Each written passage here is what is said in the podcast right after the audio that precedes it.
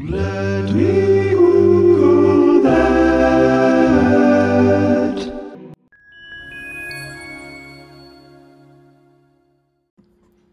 I'm going to make this first part quick because I know that you don't really care about anything I have to say and you're just here for the cannibalism. And honestly, I get that. No judgment. You may have already noticed if you listen on certain platforms that the ads have changed. So they're just random ads, not an ad read by me or anything like that. That's because Anchor's kind of changing its ad structure. And um, that could potentially be something that is uncomfortable for me and uncomfortable for you because I'm not going to have as much control over what plays and it might be something that I don't like or that's inappropriate or you know anything like that but it would then you know lose out on the ability to monetize. Now, if you don't know, we've been with Anchor since they were in beta. So we're talking like 5 6 years.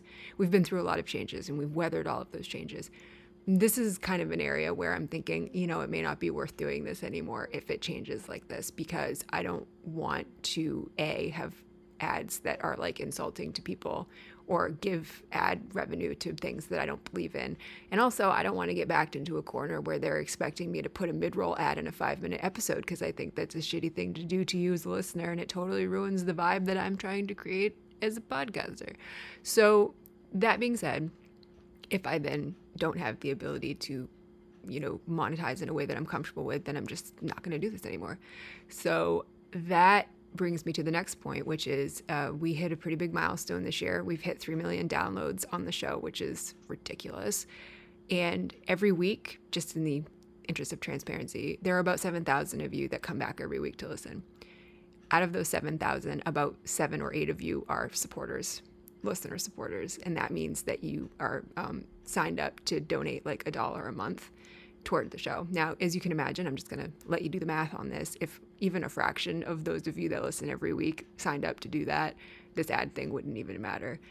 And also, in the interest of transparency, if you're wondering why it matters, um, over the last couple of years, the fact that I've made some ad revenue on this show has let me do two things. It's allowed me to pay for my health insurance so that I don't die and can keep doing this podcast. And then the leftover money, particularly in the last two years during COVID, has gone to funding an anonymous grant for high school students in the US to pursue a passion project. And I'm not going to say more than that because the whole point of being a mysterious benefactor is that you do something like that and nobody can trace it back to you. So that's just my secret. But I want you to know that that is why it matters and that that's sort of where that money would be going. So that's all I'm going to say. I know I can't change your mind. And if you want to keep listening, not be a supporter, that's totally fine. No judgment. It's not like I'm going to know. But that being said, let's talk about some stuff that's going to happen in 2023 and some stuff that people predicted are going to happen, but it's probably not going to happen because that would be ridiculous. But there are some things that are like legitimately going to happen that are kind of interesting and I think worth talking about. So one of the first things that's kind of interesting is um, that Croatia is going to become, I think, like the twentieth country in in to adopt the euro as a currency. So it's going to so therefore be changing uh, its monetary structure. And uh, India is going to very likely overtake China as being the most populated country in the world. Uzbekistan is going to finally finish its transition to the Latin alphabet from Cyrillic. So, going off world, Voyager 2 is probably going to surpass Pioneer 10 as the second farthest spacecraft from Earth, with Voyager 1 still being the one that is farthest away. Also in space, Osiris Rex is supposed to come back. Now, remember, this went out into space to hit up that asteroid Bennu in like 2016, so it's supposed to come back to Earth now like this year, this coming year, with whatever it found on that asteroid. So fingers crossed that it's like some kind of space goop that we can study and be very cool. Disney and Warner Brothers are both going to be celebrating their 100th birthdays this year, and I'm assuming that that's going to mean a lot of interesting new content or new old content sort of celebrating those centennials. I know that not everybody was a theater kid in high school, but if you were, you know that Phantom of the Opera is like the show to see if you're to see a show. And let me, I'm just here to tell you, if you haven't seen it, your time is running out because it is finally to leave Broadway in 2023 after 35 years and 13,000 performances. So yes, it is the longest running show on Broadway like ever. So those are some things that are basically gonna happen. We know they're gonna happen in 2013, um, in, in 2023, 2013. Pfft, yeah, what a year. I don't even remember that far back because I'm old. Uh, but a hundred or so years ago, like in 1923, there were a lot of big thinkers who were writing about what they thought life would be like in a hundred years. And so here are a couple of things that some of these people had said. So there was a scientist named Charles Steinmetz who believed that we would have a world free of hard labor and a four-hour at most workday thanks to technology. And an engineer named Archibald Low predicted that, quote, in a 100 years' time, a man will be able to chat in comfort over a telephone that can be used in his car, his house, or his train, and that the voice on the other end of said phone would not be squeaky. Which, honestly, that's pretty pretty accurate. You probably have heard of Margaret Sanger. She's um, a famous reproductive rights advocate. Now, she predicted in, that birth control will have become part of education and health and hygiene, and that women, especially, will be keen in demanding it because they will realize that it is a foundation of freedom and intellectual development for them. I don't know if she necessarily predicted how much of a political issue it would become. I'm sure she did in other writings, but it was interesting that that was something that she felt very strongly about within the century ahead of her, that that was going to be where the progression was. Now, similarly, Alice Foote MacDougall, who was a business person, wrote that by 2023, women would make up most business owners. And she said, quote, I don't pretend to predict what men will do. Someone has to do the housekeeping, I suppose, and if women are otherwise engaged, the men will have to do it. Anthropologist Sir Arthur Keith also foresaw some kind of gender role reversal. He wrote that women would have shaved heads and men would sport long hair.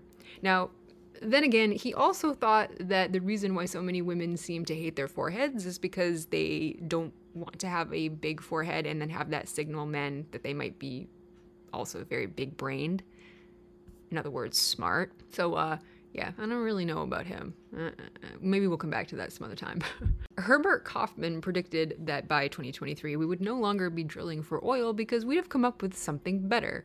Specifically, that all of our cars and buildings and infrastructure would be running on, quote, energies from power stations which suns and planets have been charging since the heavens were spread. Now, that kind of sounds a little bit like solar power, but also I'm kind of wondering all right, maybe we're not thinking far enough out here because we're just using the sun, but what if we could be harnessing some kind of energy from somewhere else in the universe that we haven't found yet. I don't know.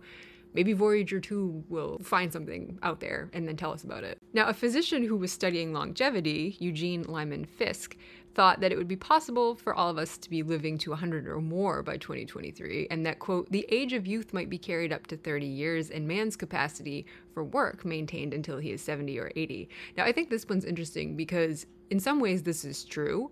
People in their early 30s, I say this as someone in, in that age bracket do I think feel more young than they used to. I think 30 used to be a lot older than it is now. And so, uh, uh, particularly for people in like the millennial generation, 30 does still feel kind of like young adult ish. Meanwhile, I don't think it's fair to say that a person's capacity for work has been maintained until they're in their 70s or 80s, but in the United States anyway, it has almost become um, an unavoidable necessity for people to force themselves to continue to work and not retire purely for financial reasons, which I don't think demonstrates that their capacity has improved and that they can do it and they want to do it, but that they have no choice but to do it. Now, that is all to say that not everybody found value in trying to foresee the future.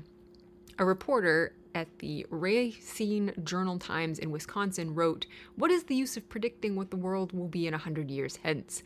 It will be the same old world, same old sunshine, same old human nature, and about the same proportion of cranks, agitators, radicals, and conservatives. Now, out of all those predictions, I think that one's probably the one that is the most on the nose. Trying to figure out what's happening next goes back a lot farther than any of these folks. So here are some predictions, loosely predictions, that come from our favorite prophetic bro, Nostradamus. So here are the things that Nostradamus thought would happen in 2023. The Pope is going to resign over a scandal. We're either going to do a Mars mission or there's going to be a disaster on Mars, like some kind of enormous explosion. Either climate change will make it so there will be no rainbows for 40 years, or only rainbows constantly for 40 years, or also, it's possible that there will be a nuclear bomb that explodes. I don't know how those things are connected. I don't know if the bomb is going to be in the rainbow or if it's going to make the rainbow. I don't know. Maybe they weren't connected. The Antichrist is probably going to show up. But then again, I feel like that one is every year. And eventually, maybe he'll be right. Specifically, there's going to be a royal edifice, which we would have to assume in the present day would be Buckingham Palace. But since it was not built at the time that Nostradamus wrote the prediction, I guess we can't be sure. Uh, is supposedly going to catch fire because it's going to get hit by an asteroid. Meanwhile, in other parts of the world, food is going to become so expensive that, here, wait for it, I know this is what you're waiting for, we're all going to resort to cannibalism. That one, I don't know. Have you been to the grocery store lately? There's going to be a huge, terrible war that leads to, quote, people dead through evil. And honestly, you know what? That one seems pretty likely. I feel like that's already happening. And I feel like that happens somewhere in the world all the time. Now, Nostradamus also predicted an overall uprising of sorts and said, quote, Sooner or later, you will see great changes made, dreadful horrors and vengeances. Let's just replace New Year's resolutions with that, just to kind of spice things up a bit. So, why don't you call in and let us know if you have any dreadful horrors and vengeances planned for 2023?